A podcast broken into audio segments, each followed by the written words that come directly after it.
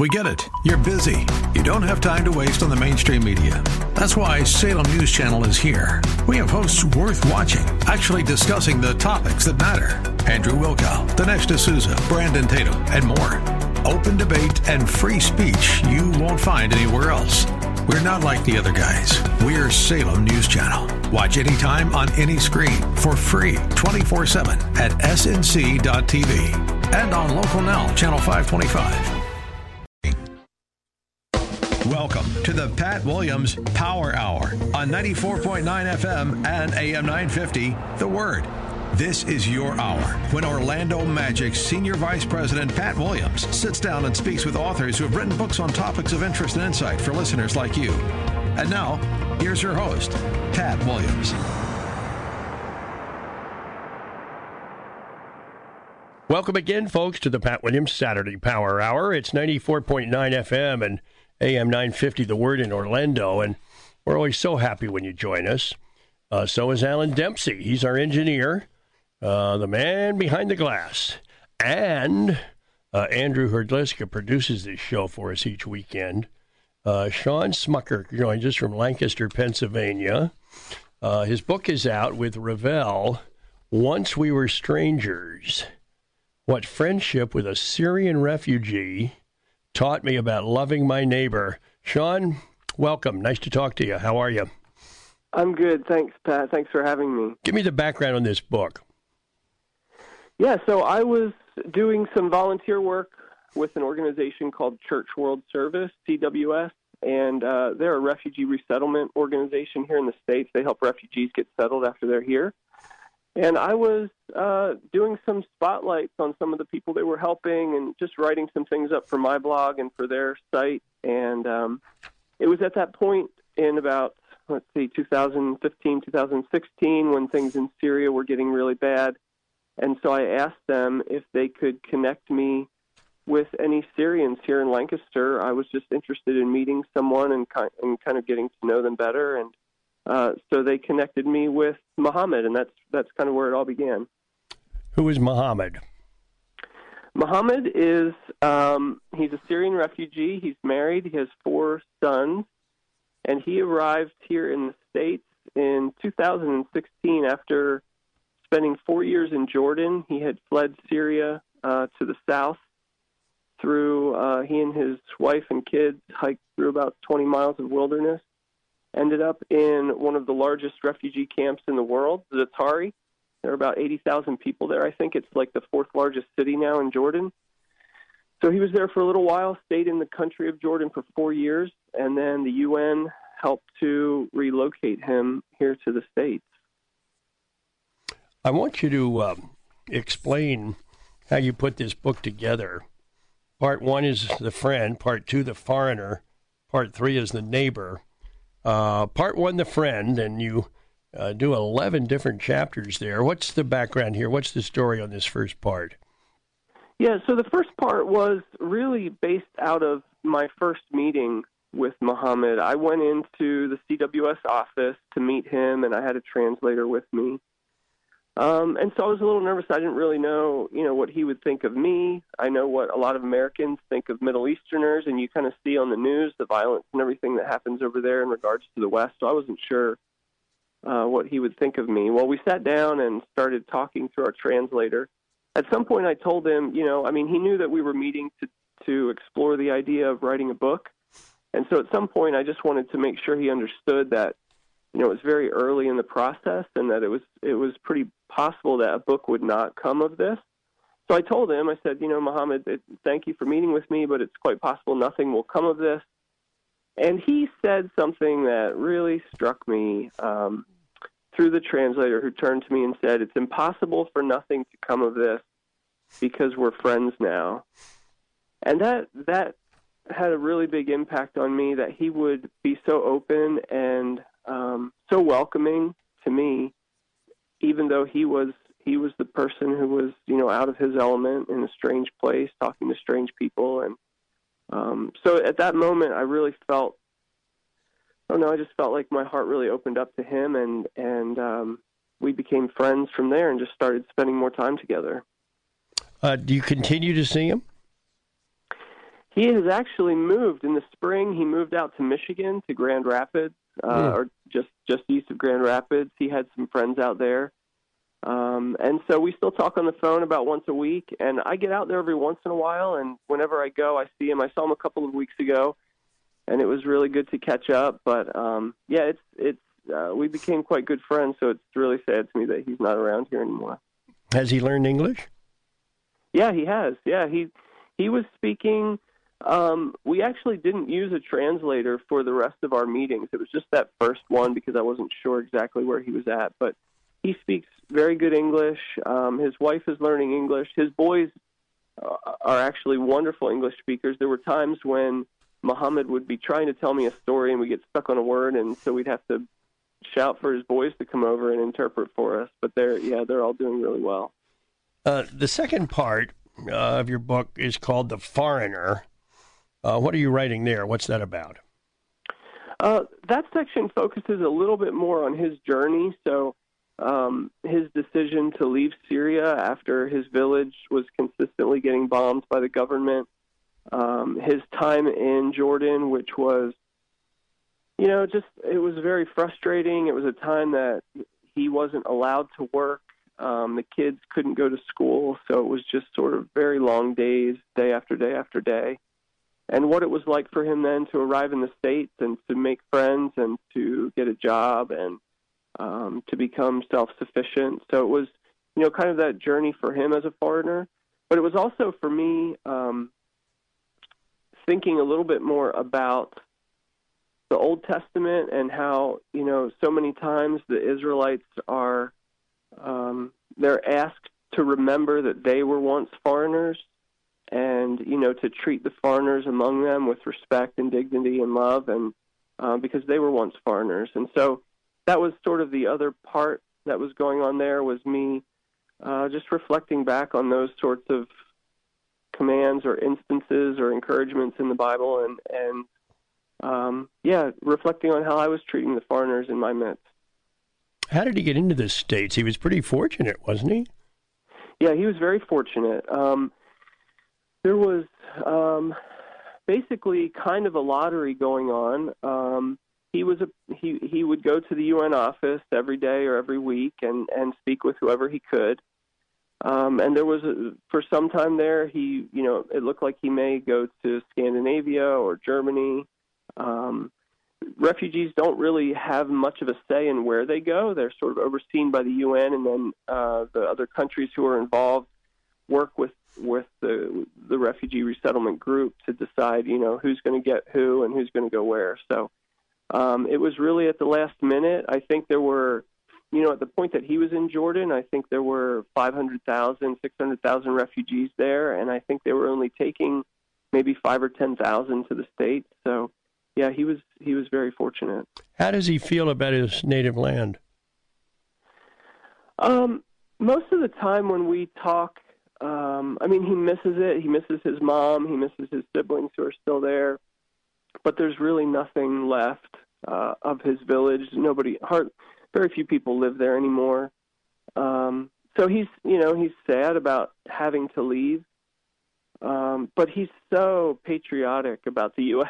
I'm always amazed at how enthusiastic he is. And it makes sense. This country's given him a new start and a new chance, and especially hope for his boys and for his family. So, he loves Syria, but there's just nothing really left there for him. How old are his boys, and what will become of them? So his sons are around, freshmen in high school, so I think 15, and then 8th grade, 6th grade, and 2nd grade. So, they're doing really well. They're adjusting well. They're doing well in school. They have high hopes. They love the fact that they can get an education. They were getting that in Syria, but then in Jordan that wasn't happening. So they're really excited about going to school and learning, and they all seem to be adapting really well. Sean Smucker is our guest. He's in Lancaster, Pennsylvania.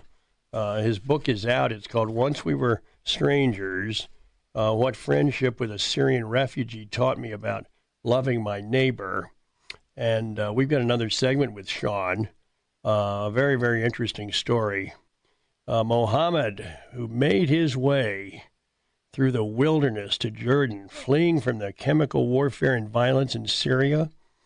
He left behind his home village and the only world he ever knew, hoping to find a better life for his family in a new world where foreigners are looked upon with eyes that reveal contempt and fear.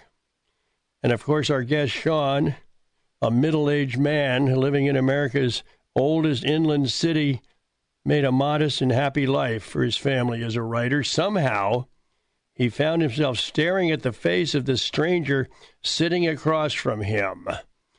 And that's our story. That's what we're talking about. We've got another segment with Sean. But first, we've got messages right here on the Pat Williams Saturday Power Hour. It's 94.9 FM and AM 950, The Word in Orlando. More of the Pat Williams Power Hour in just a moment on 94.9 FM and AM 950, The Word.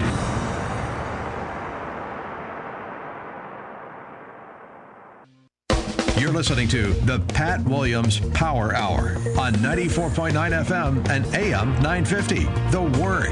Now, once again, here's Pat.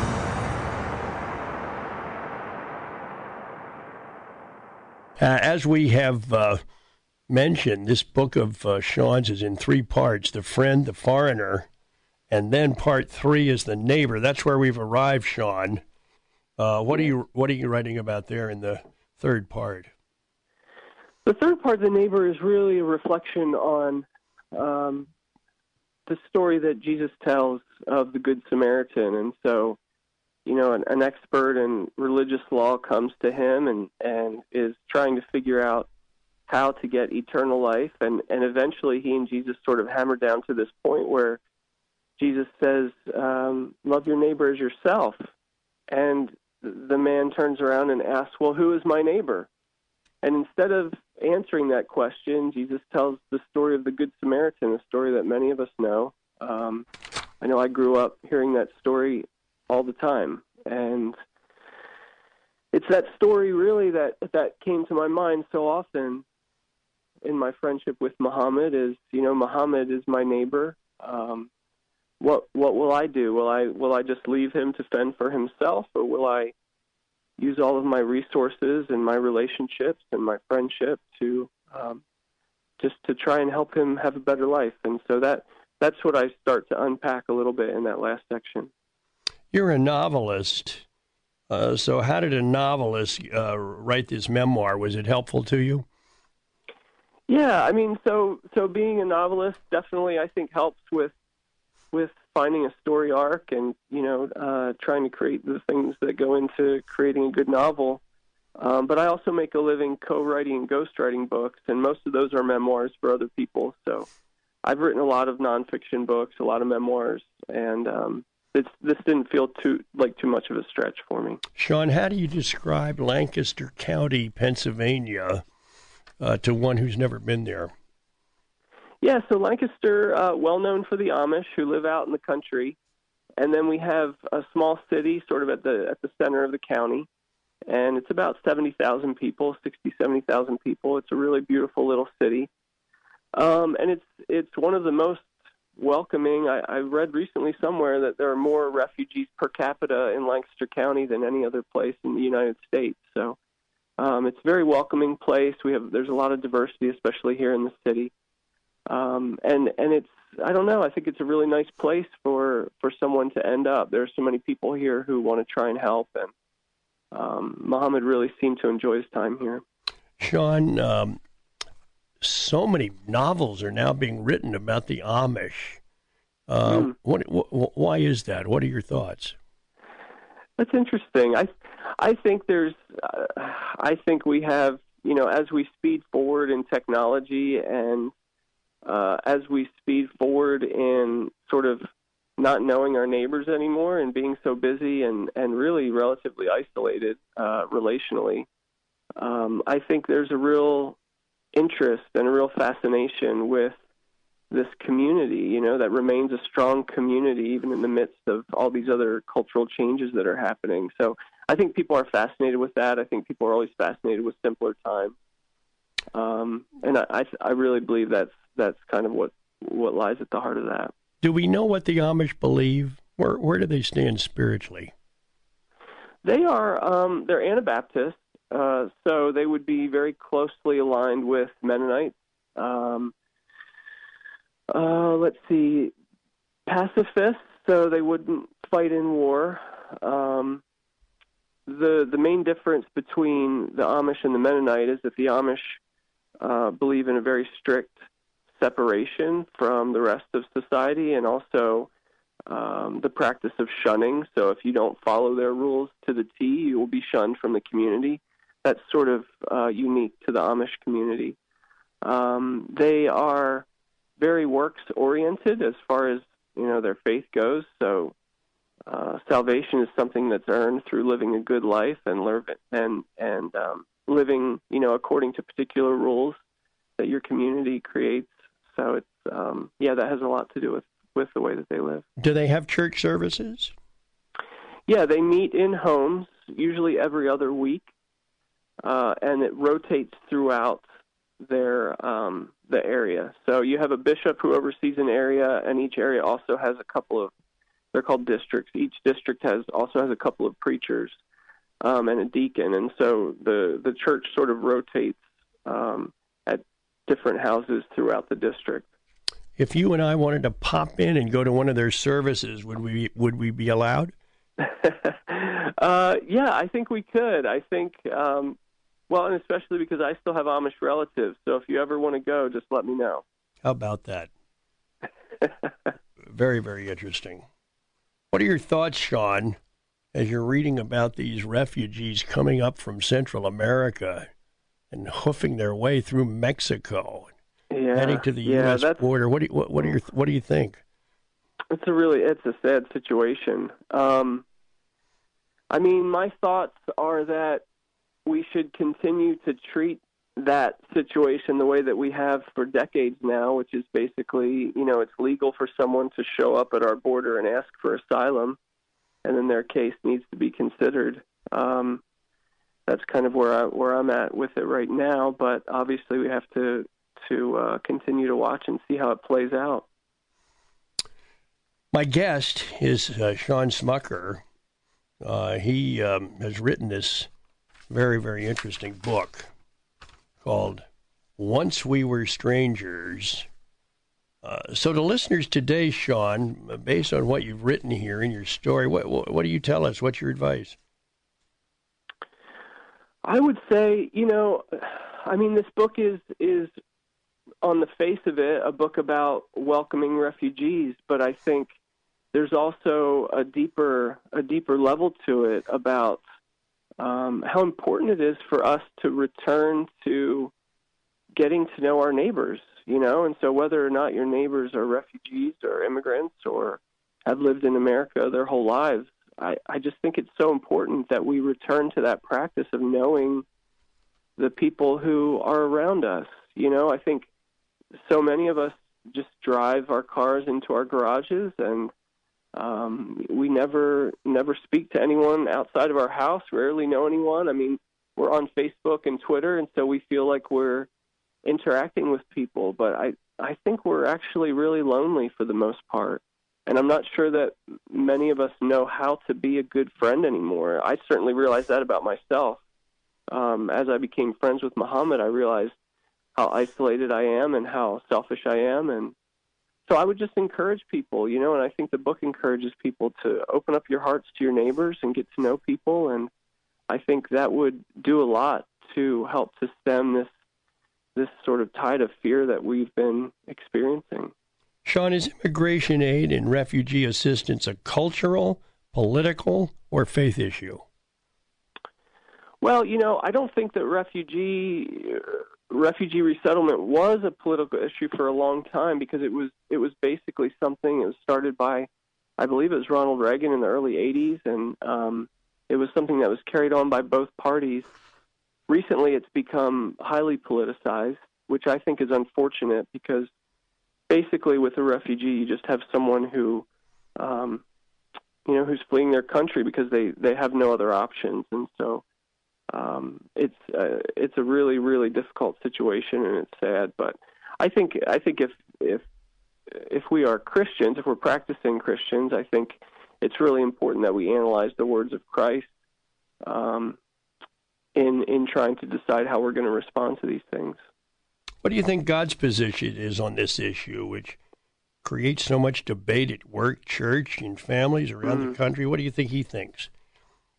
Well, I think Jesus said what his position was, you know, love the Lord your God with all your heart, soul, mind, and strength, and love your neighbor as yourself. And so, you know, how would I want to be loved if I was Mahantri? How would I want to be helped and welcomed in? I think we just have to continually ask ourselves, using the golden rule, how would we want to be treated if we were in that situation? Author Sean Smucker is in Lancaster, PA, the author of Once We Were Strangers. Sean, I want you to react to this statement. Many of the more than 3 million refugees provided for and protected by the U.S. since 1975 have contributed to America's rich history through their influence, expertise, and military service. What's your reaction to that statement?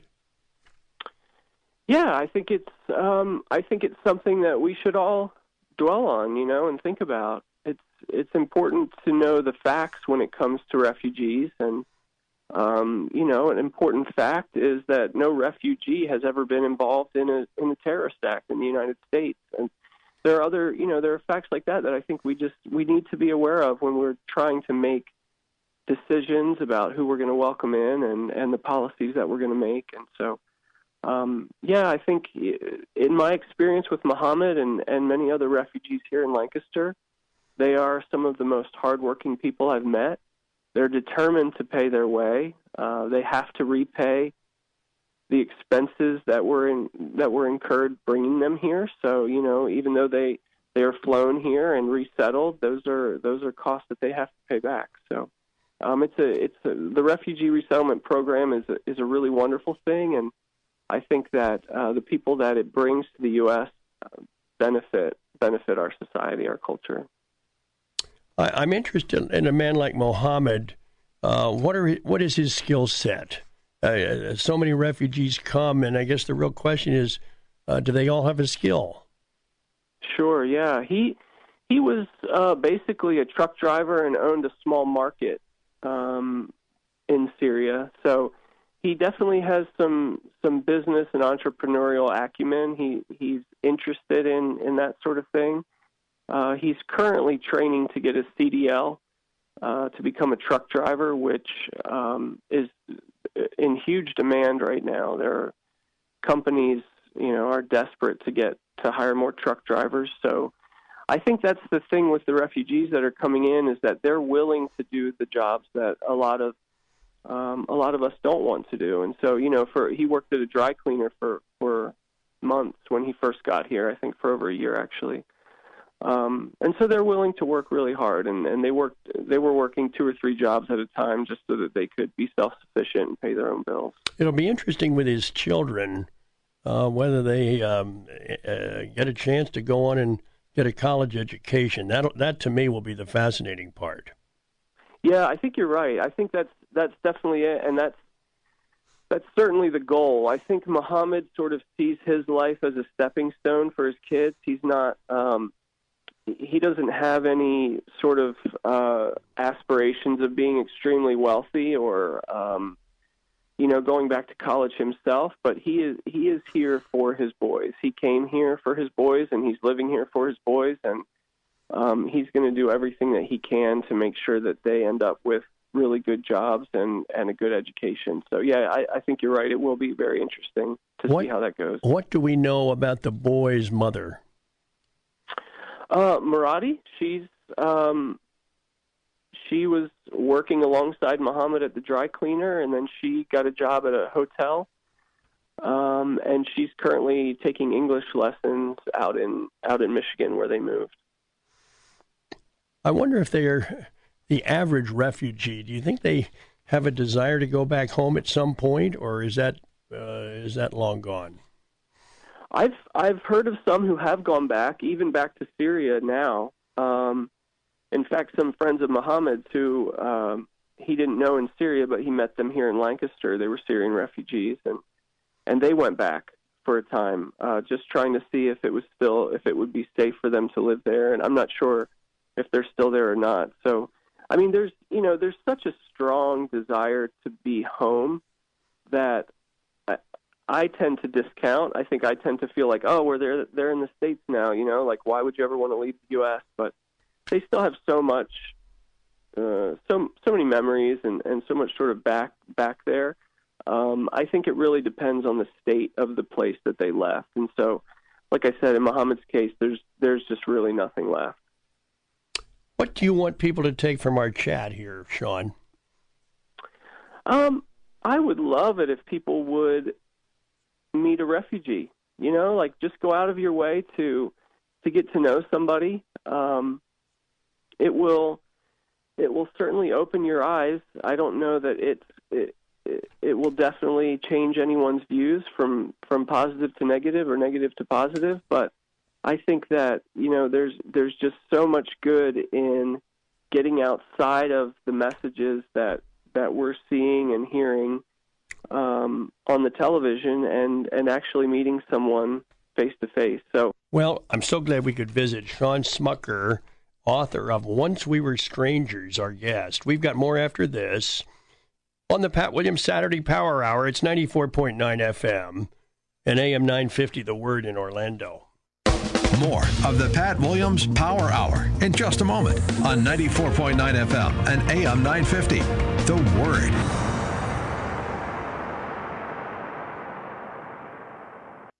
You're listening to the Pat Williams Power Hour on 94.9 FM and AM 950, The Word.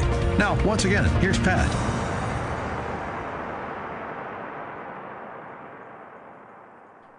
Jerry Jenkins joins me, longtime friend, many years.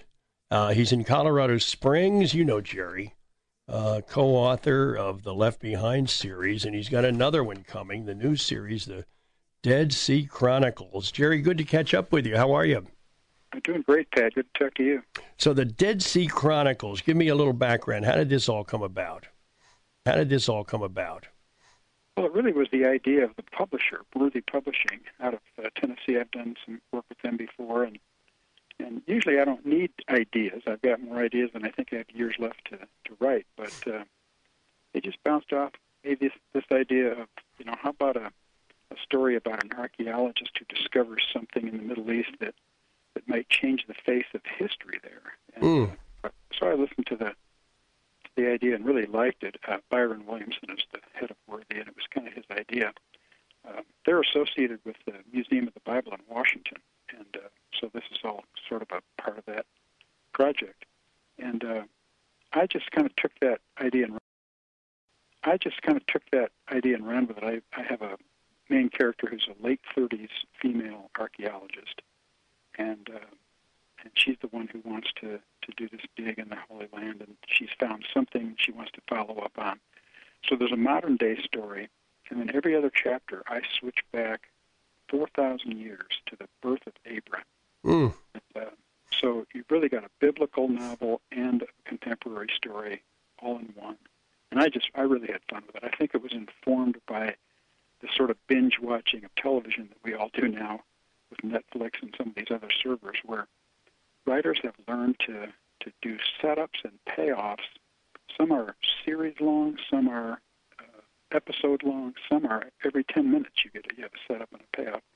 And so I think readers nowadays addicted to screens, are impatient, and so they want quick little vignettes and scenes and stories that keep moving. So that's what I tried to do here. Tell me more about Nicole Berman. Yeah, she's the main character, and as I say, she's an archaeologist. And one thing I've learned in researching this, and I have a biblical and archaeological consultant, Dr. Craig Evans, out of Houston Baptist University.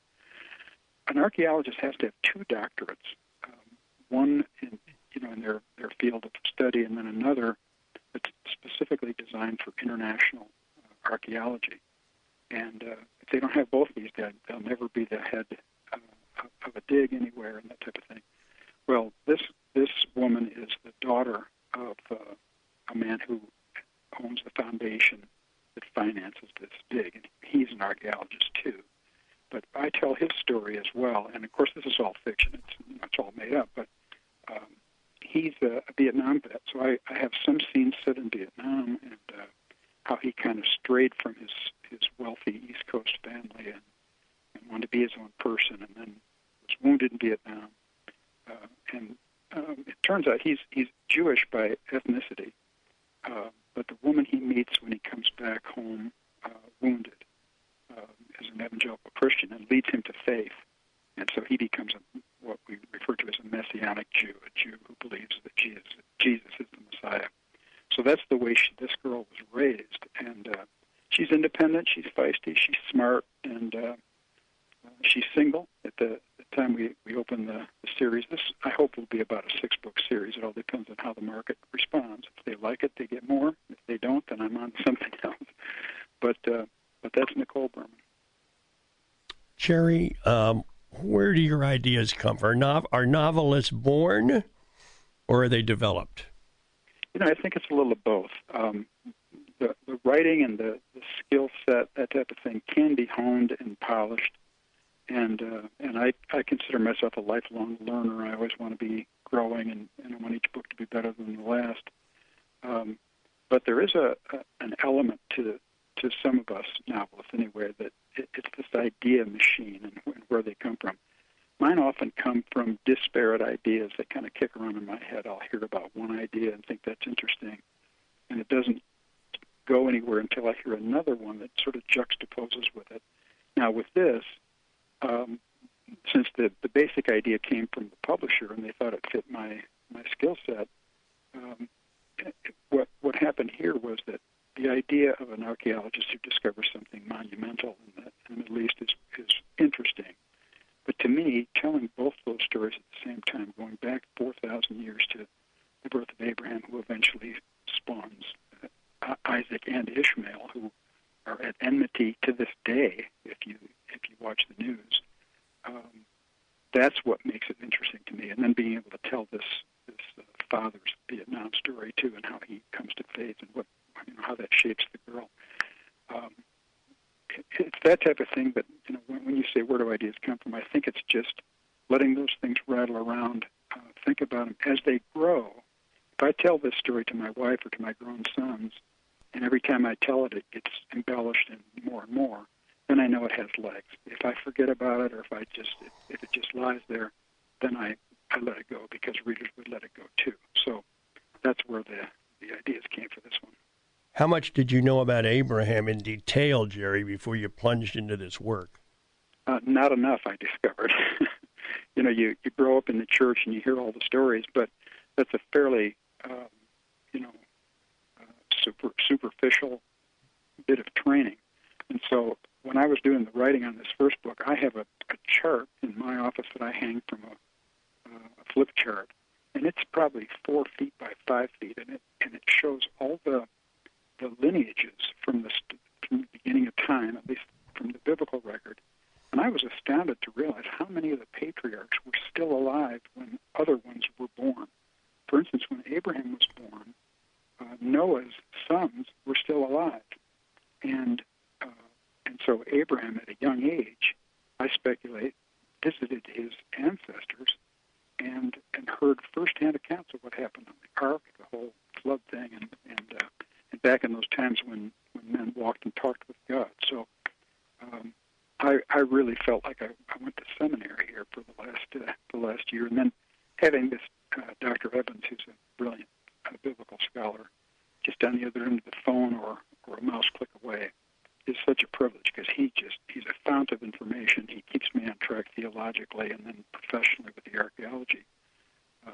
I'll be writing a scene and I'll just think, now what would they use here, and what would be their purpose, and does this make sense? And I just hit him with a question, and within an hour I'll get a page or two of really fascinating stuff. So it's been great. So when you finish one of these, Jerry, how do you know what to do with the second one, or is it already prearranged in your mind?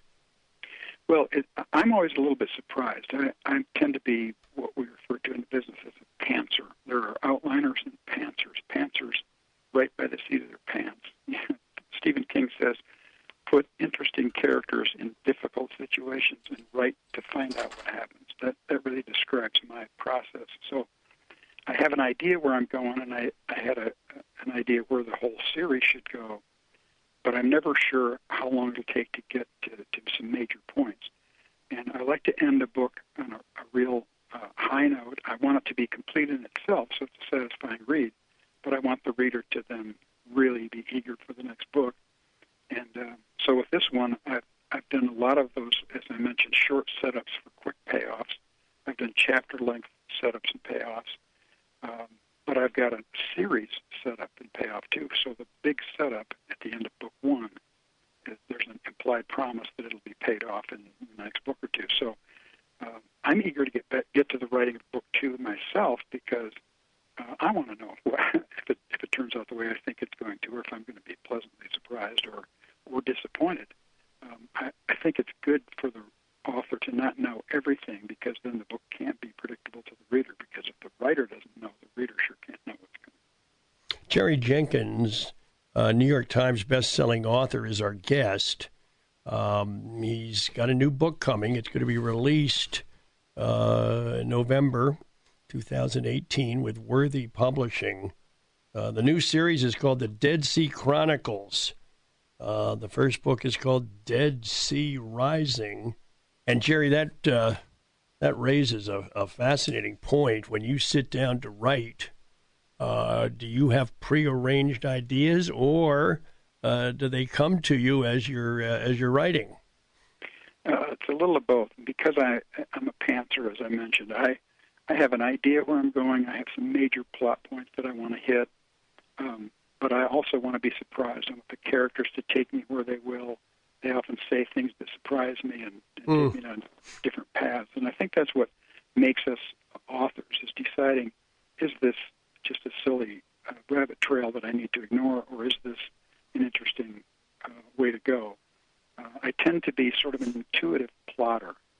Some people plot these things out and they say at the 10% mark, I need this inciting incident, and at the 25% mark, I need this twist or whatever. Those sort of come to me as I go, and I'm usually happy with the result. And if I'm not, I just make adjustments.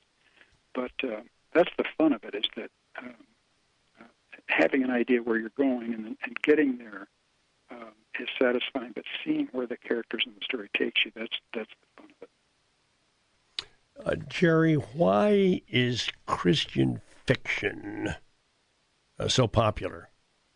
You know, I think people are looking for something beyond themselves. You know, my experience with the Left Behind phenomenon really taught me that people read books by the Pope and the Dalai Lama and the Eastern mystics, and they hear about fiction that's based on biblical prophecy.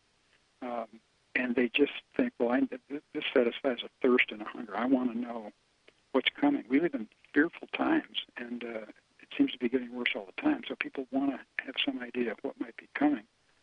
And this series may not be as prophetic as the Left Behind series, but it is still based on prophecy, because even the very title, Dead Sea Rising, people who have heard of the Dead Sea or have visited it realize this is truly a Dead Sea. It's just so full of salt that you can float without trying, and it's hard for anything to live there.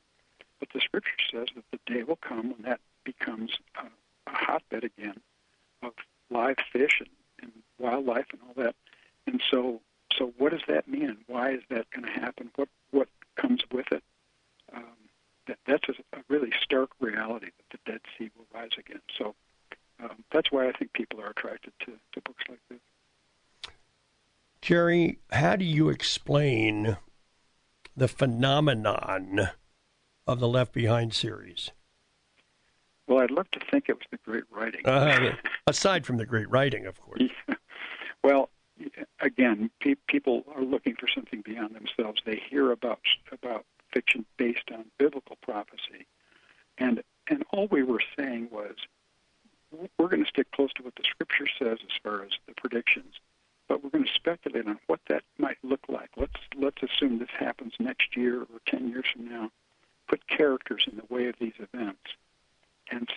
how would you react? How would you feel? And I think one of the secrets, which I didn't realize when I did it at the time, I have the rapture, the disappearance of true believers from the earth in an instant, happen in the first chapter of the first book. So the only people who are left are the uninitiated or the unbelievers. And some of them realize immediately, this is what my friends were trying to tell me all this time. Clearly, this is fulfillment of Scripture. Other people are saying, how can you say God is behind this when all this chaos is left? But the characters are searching for the truth, and all the people who would have inside lingo, the evangelical terminology, the church talk, they're gone. So the ones that are left are normal people saying, if this happened, what would I think? Where would I go to find answers, and what would I make of this? And so I included credible, skeptical characters, because there are people who simply, even though it's an obvious fulfillment of prophecy, still harden their hearts, still don't believe. And so not everybody comes to faith. If this has been one of those books where the rapture happens, everybody sees that's the truth, so they come to faith too, and all live happily ever after. That's not how life is. There are those of us who are people of faith. We share our faith all the time. And some people respond to it, and a lot of people don't. And so I found letters from people who would say, I saw myself in this book. This is how I would have reacted. And other people would say, this is a bunch of baloney. I don't believe it, and this character and that character don't believe it either, and it resonates with me. So I think trying to be realistic and yet show what it could look like if real people were in the way of these biblical events, that's what made it work. And then the turning of the millennium right in the middle of our series. Some people accused us of doing it that way on purpose, the timing. We had no idea that people would see the end of the millennium as having anything to do with the end of the world, because our calendar is 4 years off as it is, so who knows when anything ends or what it means. Jerry Jenkins, with us from Colorado, author of the new book, Dead Sea Rising. We got another segment with Jerry. Stay with us right here on the Pat Williams Saturday Power Hour. It's 94.9 FM and AM 950, The Word, in Orlando. More of the Pat Williams Power Hour in just a moment on 94.9 FM and AM 950, The Word.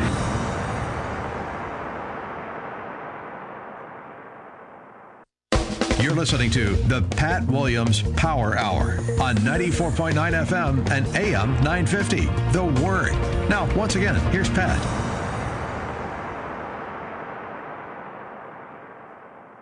Jenkins is with us, talking about his new book, Dead Sea Rising. Jerry, I must ask you your most vivid memories of the late Tim LaHaye. Well, Tim was a fascinating guy, and he was well known for being kind of a polemic. He was, he had strong opinions, and he was a fighter. He would take on issues, but I remember him as kind of a softie. He wasn't a large man, he was a little guy, brilliant scholar and quite a thinker. But when we would go to signings, you'd look up after a while and realize Tim was gone. Really? You'd have to look over somewhere and you'd find him in a corner praying with somebody. Somebody would come up to the signing table and mention a prayer request or tell him they were seeking or they had questions about the faith. And he would just... that would become his priority. I mean, he was a soul winner. That's the term we use in the evangelical community for somebody that he just wants people to come to faith, and he cared about people. I saw this happen in green rooms and network television shows too. Somebody would come in and introduce themselves to us and say they'd be interviewing us, and before you know it, there's Tim in the corner with that person praying. But he was a great husband. He was, he and Bev, I think, were married 65 years, or in fact, it would have been more than that because he died at 90, and I think they were married before he was 25. So 60-plus years and married, he had 4 kids, and was just consistent. For a long time, he would preach, he would write, he would teach, speak, and just, there's never a hint of a scandal with him. He was the real deal. Jerry, tell me about the Jerry Jenkins Writers Guild, and what's the purpose of that organization? I feel so blessed in my career, having written so many books and sold so many books, and I just but feel obligated and privileged to be able to pass it forward. So I have the Jerry Jenkins Writers Guild online, and it's basically just me with a team that works out of, and I live in Colorado, but a team that works out of Tennessee. And these are all, I call them the 6-year-old. These are all the young guys that know the technology and all the metrics of marketing and that type of thing. And so I'm just teaching students online, and the thing has caught on. I thought maybe I'd have 300 or 400 students that would pay a little bit each month to get some tips, and we have over 2,000 now. Mm. And, so it keeps me busy between books and during books. I'm keeping up with them and providing fresh content for them every month, and it's just been a thrill. I really love doing it. Jerry, I am of the belief that everybody feels that they have a book in them. Do you find that? Yeah, I'm sure you have the same experience I do with all the books that you've had under your belt. And it's hard to believe, but you and I met 45 years ago when I did a little story about you, and then wound up. I think you're helping you with your autobiography is my fourth book, and back in the 70s. But yeah, people who find out you write books, they come up and they say, "I've got a book in me," and frankly, that's the market for my Writers Guild. It used to be I'd say, well, you know, very few people really do have a book in them. But I didn't want to discourage people because I had that dream once too, so did you. And for some of us, it works out if you can learn and get the basics down. And so I thought, why not? If people believe they have a book in them, let's teach you how to do it right. It's not a hobby. It's not a diversion. It's a real important discipline of study. And so so I offer that, and there seems to be no end to that market, as you say. Everybody feels like they've got a book in them somewhere, and I'm happy to help them find out if that's true. So they come, Jerry, and they say to me, I want to write a book. What should I do? And I say, write the book. Yeah. No. What should I do? No. Write the book. Well, how do I do that? One page at a time, sir. At the end of 1 year, you'll have 365 pages, which is far too much, but write the book. Well, then what do I do? And I say, well, that's the easy part, finding a publisher. They're all over the place. But write it first. Does that make sense? Yeah, it does. And you know, people think there's some secret to it or some magic formula or some potion that's going to make them a bestseller overnight. Fact is, it's hard work, and if you want to write a book, you have to write it, and you'll figure it out. I mean, as you say, you know, you can talk to people. You know, dreamers talk about writing. Writers write. Mm. So get your seat in the chair. Study everything. I mean, there's magazines about writing. There's books about writing. There's seminars. There's webinars. All kinds of things all over the place. So learn what you need to learn, get the thing down, and then I urge people to look for a traditional publisher. That's a publisher that pays you. Yes. A lot of people resort to self-publishing where you pay to be printed rather than getting paid to be published. But that I say use that as a last resort, but that's a valid option too. If somebody feels they really want to get their book out and a traditional publisher doesn't want it, they can always resort to self-publishing if they can afford it, and there are cheap ways to do it too. You can release a book online for virtually nothing, and people are doing it all the time. And so, yeah, there are all kinds of possibilities like there's never been before. Jerry, what is the state of Christian publishing as we speak? I think we're going through a real metamorphosis. It's hard for Christian bookstores to survive. In fact, the whole association of Christian bookstores, the Christian Booksellers Association, seems to be disbanding at this point, and other groups are sort of taking over, and you know, the publishing groups that are saying let's redo this. But there's always going to be a place for inspirational writing, and people want it, need it. It may have a different face than it's had before. A lot of the big box stores, the big discounters, they take Christian books as well and sell them cheaply enough that's where people buy them. and we can fight against that and say you're hurting the little guy and all that stuff. But the fact is, we live in a free enterprise system, and the more competition there is like that, the better it is for the consumer. And what I tell writers is, regardless of what happens in the marketplace and in the business, the writing still has to be good. Mm. It still has to be compelling, and it still has to make people keep turning pages. So learn how to do it right, give it your best shot, and then we don't determine the market. You know, people often said, how do I write a bestseller? You don't write a bestseller. You write from the passion of your heart, and if it's good enough, word of mouth will make it a bestseller.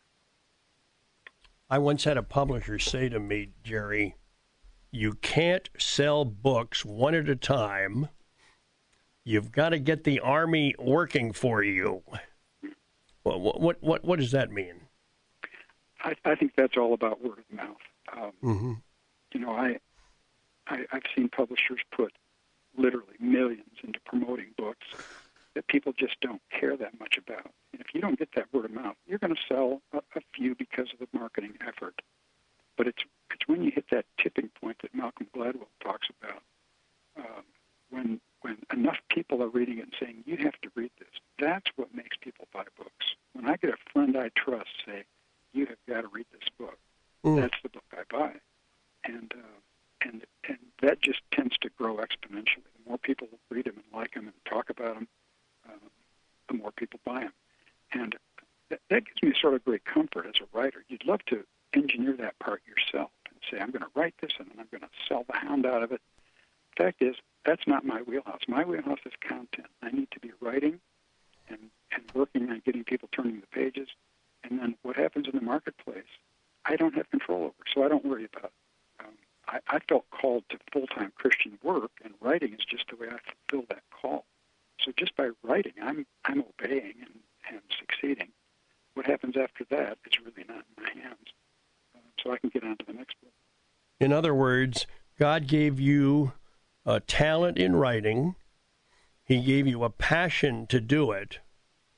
And right there at that intersection, Jerry, let's call that the sweet spot. That's where you have been spending your life. That's exactly. And it might sound falsely modest, but I believe I've been mono-gifted. I don't sing or dance or preach. Mm-hmm. I just write, and that's why I feel obligated to keep doing it. I mean, this Dead Sea Rising is my 195th book. I mean, I've written more books than I've ever read. You know, so. Mm. But that's where my sweet spot is, and that's why I feel obligated to keep doing it. Jerry Jenkins has been our guest.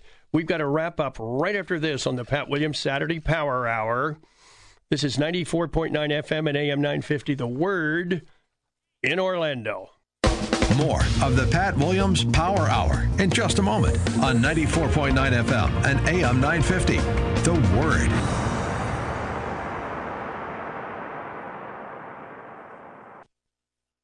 You're listening to the Pat Williams Power Hour on 94.9 FM and AM 950, The Word. Now, once again, here's Pat.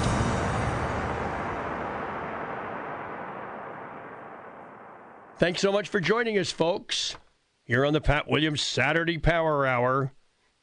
Sean Smucker was our guest in the first half hour, talking about his book, Once We Were Strangers. And in the second segment, author Jerry Jenkins, best-selling author Jerry Jenkins, was with us talking about his new book, which is part of a six-book series, Dead Sea Rising. Please visit my website. It's patwilliams.com, the Twitter page, Orlando Magic Pat. And my most recent book is out.